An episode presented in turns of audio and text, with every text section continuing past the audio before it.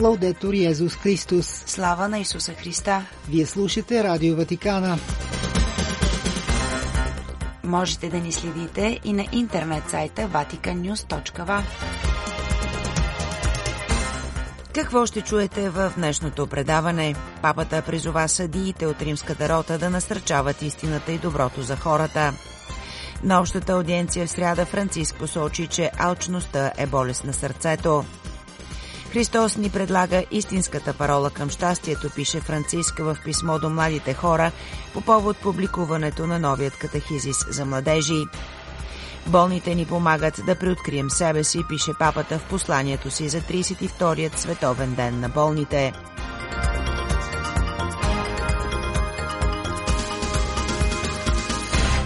Пред микрофона с вас е Светла Чалъкова. Тази сутрин папа Франциск прие на аудиенция съдиите и служителите на Върховният апелативен съд на католическата църква, познат като Римската рота, по повод откриването на съдебната година.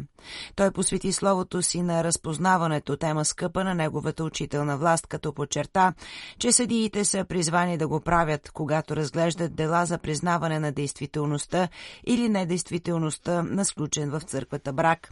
Франциск припомни неодавнашната реформа на църква църковното законодателство в тази област, която позволи да се намали времето на брачните съдебни производства и да се опрости тяхната процедура. La finalità è di favorire non la nullità той отбеляза, че това не е направено за да се насърчи по-голямото признаване на недействителността на браковете, а за да помогне сърцата на вярващите, които чакат изяснение за собственото си състояние, да не бъдат потиснати от мрака на съмнението за дълго време. Също така каза още папата, именно светлината на милосърдието към хората и тяхната съвест е от особена важност съдебното разпознаване на недействителността. Той има незаменима пасторална стойност и се вписва хармонично в цялостната пастирска грижа, дължима на семейството. По този начин, каза Франциск, се осъществява казаното от свети Тома Аквински, а именно, че милосърдието не отнема справедливостта, а е пълнотата на справедливостта. Папа Франциск също припомни, че съдебните производства по брачните ситуации не са лесни, затова съдиите се нуждаят от помощта на Светия Дух. Ricordiamoci sempre questo, il discernimento si fa Нека винаги помним, каза той, разпознаването се извършва на колене, като се моли за даровете на Светия Дух. Само по този начин, подчерта Франциск, стигаме до решения, насочени към доброто на хората и цялата църковна общност. Папата подчерта, че обективността на разпознаването изисква свободата на съдиите от всякакви пристрастия, както в полза на обявяването на недействителността на брака, така и против него. Папа Франциск напомни, че пътищата, които се отклоняват от справедливостта и истината, допринасят за отчуждаването на хората от Бога, давайки обратен резултат на това, което се търси добронамерено. Франциск подчерта също, че за да произнесат една присъда, съдиите се нуждаят от два добродетели благоразумие и справедливост, каза той, които трябва да бъдат ръководени от любовта. Il discernimento sulla validità del vincolo è un'operazione complessa – Признаването на валидността на една връзка е сложна процедура, по отношение на която никога не трябва да забравяме, че тълкуването на църковното право трябва да се извършва в светлината на истината за неразривността на брака, посочи Франциск. Папата също напомни значението на синодалността по време на разпознаването, извършено от съдиите.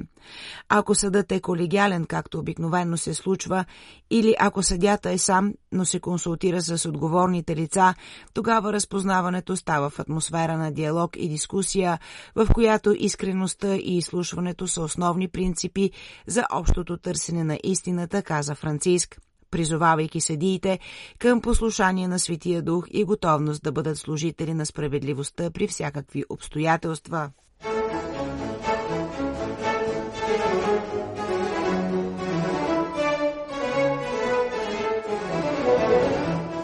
Седмична генерална аудиенция на папата – Алчността е вид привързаност към парите, която пречи на човека да бъде щедър. Това каза папа Франциск на общата си аудиенция в сряда. Продължавайки поредицата си от катехизисни беседи за пророците и добродетелите, папата обясни, че сребролюбието или алчността не зависи от това колко богатство има човек, а е грях, който ни засяга по различни начини. Е una malattia del cuore това е болест, каза той на сърцето, а не на портфейла. Дори монасите, които са живели в пустинята и са се били отказали от огромното богатство, са можели да се окажат вкопчени в предмети с малка стойност. Тези предмети станаха за тях нещо като идол, от който не можеха да се отделят, каза папата. Това разкрива нездравословната връзка с реалността, която може да доведе до форми на компулсивно трупане или патологично натрупване.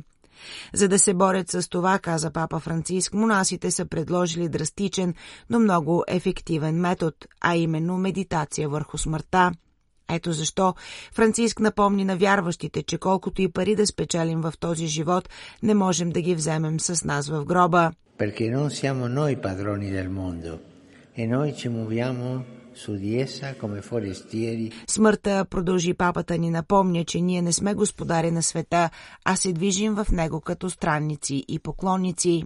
Това размишление, продължи Франциск, също ни показва причината за алчността, която е опит да се прогони страхът от смъртта. Но Христос, каза папата, ни показва в притчата за безумния човек, събрал изобилна реколта, че смъртта може да дойде всеки момент. Папа Франциск предупреди, че въпреки, че е възможно да бъдем господари на благата, които притежаваме, често тези притежания могат да ни контролират. Можем да се тревожим винаги да трупаме повече и да пазим това, което имаме, но всичките ни притежания могат да изчезнат за миг, предупреди той. Dimenticano la predicazione evangelica Твърде често, каза папата, ние забравяме евангелското проповядване, което не твърди, че богатството само по себе си е грях, но със сигурност е проблем. Това добави Франциск е което скъперникът не разбира. Той можеше да бъде източник на благословие за мнозина, но вместо това се е подхлъзнал в задънената улица на нещастието. И така папа Франциск заключи Stiamo attenti e siamo generosi. Нека бъдем внимателни и нека бъдем щедри. Щедри са всички и щедри с онези, които имат най-голяма нужда от нас.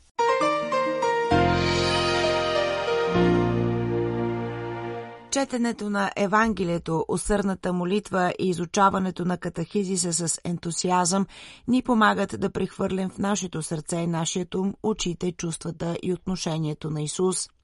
Това пише Папа Франциск в писмо до младите хора, публикувано в италианският вестник Ластампа по повод публикуването на новото издание на катехизиса за младежи на католическата църква, известен като ЮКАТ. В него той насърчава младите хора да изучават катехизиса, посветен на тях, като припомня, че любовта е истинската причина да сме християни. Любовта, казва папата, е основната причина за съществуването на църквата. Говоря преди всичко за любовта на нежността и милостта, която Бог Отец има към всяко човешко същество и която Исус, Синът ни разкри със своя живот, своята смърт, своето възкресение. Папа Франциск припомня енцикликата Deus Caritas Est на Бенедикт XVI и твърдението му, че нашият християнски живот проистича от срещата с Исус, което дава на живота нов хоризонт и посока. В същото време трябва да познаваме човека, когато обичаме, за да го обичаме правилно и да го направим известен. Това всъщност е сладката радост от евангелизацията, радостта да занесеш на целия свят любовта си към Исус, казва Франциск. Тази красива книга, която сега държите в ръцете си, е родена от такава любов любовта към Исус, която ние вярващите носим в себе си. От тук и поканата на папа Франциск към младите читатели да обичат тази книга, защото тя е плод на любовта. Ще откриете, казва той, че няма други намерения, освен да събуди или да събуди отново във вас голяма любов към Исус. Това е единствената му цел, казва Франциск. Папата призовава младите католици да изучават катехизиса, за да научат повече за Исус и да разберат по-добре неговото послание за любов и промисъла за нашия живот. Ето паролата за истински жив и радостен живот, казва папата, а именно да гледаме и преценяваме какво се случва с нас и решенията, които сме призовани да вземем, със същите очи, със същите чувства, със същата поза, която Исус въплати, казва Франциск. Комбинирайки изучаването на Юкат с честа молитва, младите хора могат да се научат да гледат на света и ежедневните събития с очите на Исус. Христос заключва Папа Франциск, не предлага истинската парола към щастието, тази младост на живота, тази новост на живота, тази пълнота на живота е това, което ви пожелавам, скъпи млади приятели, завършва писмото си папата. Не е добре човек да бъде сам. Изцеление на болните чрез изцеление на взаимоотношенията е темата в посланието на Папа Франциск за 32-ят Световен ден на болните през 2024 година, който ще се отбележи на 11 февруари.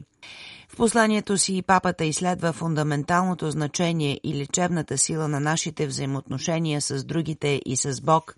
Като се позовава на Божиите думи за Адам в библейската книга Битие, Франциск отбелязва, че първата мисъл на Бог за първия човек е била, че той трябва да бъде в общение и връзка с други същества – Нашият живот, казва той, отразяващ се в образа на Троицата, има за цел да постигне своята пълнота, чрез мрежа от взаимоотношения, приятелство и любов, както дадени, така и получени, казва папата.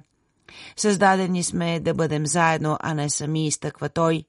Този рационален аспект на човечеството, добавя той, запазва значението си дори в моменти на уязвимост, болест и несигурност, които често са причинени от появата на сериозно заболяване – Нашите култури на изхвърляне въздигат производителността и индивидуализма за сметка на тези, които не могат да произведат економическа печалба.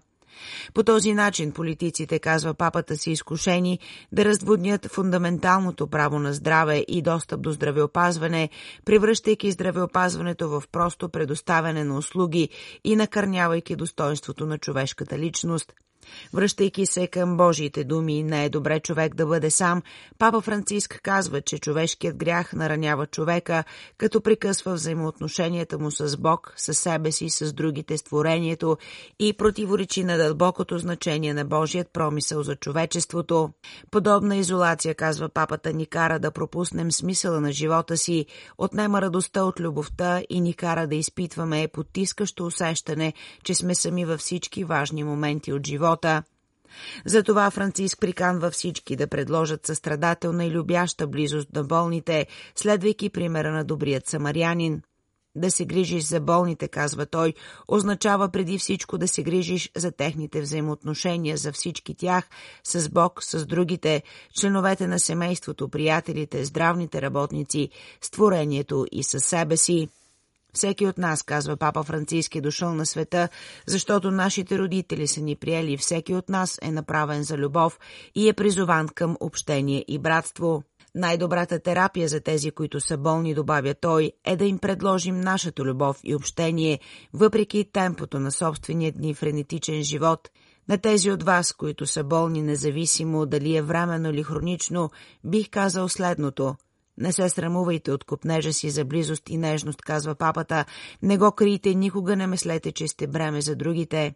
В заключение, Светия Отец приканва християните да черпят вдъхновение от изпълненият със състраданият поглед на Исус чрез молитвата и Евхаристията, за да изцелят раните от самотата и изолацията.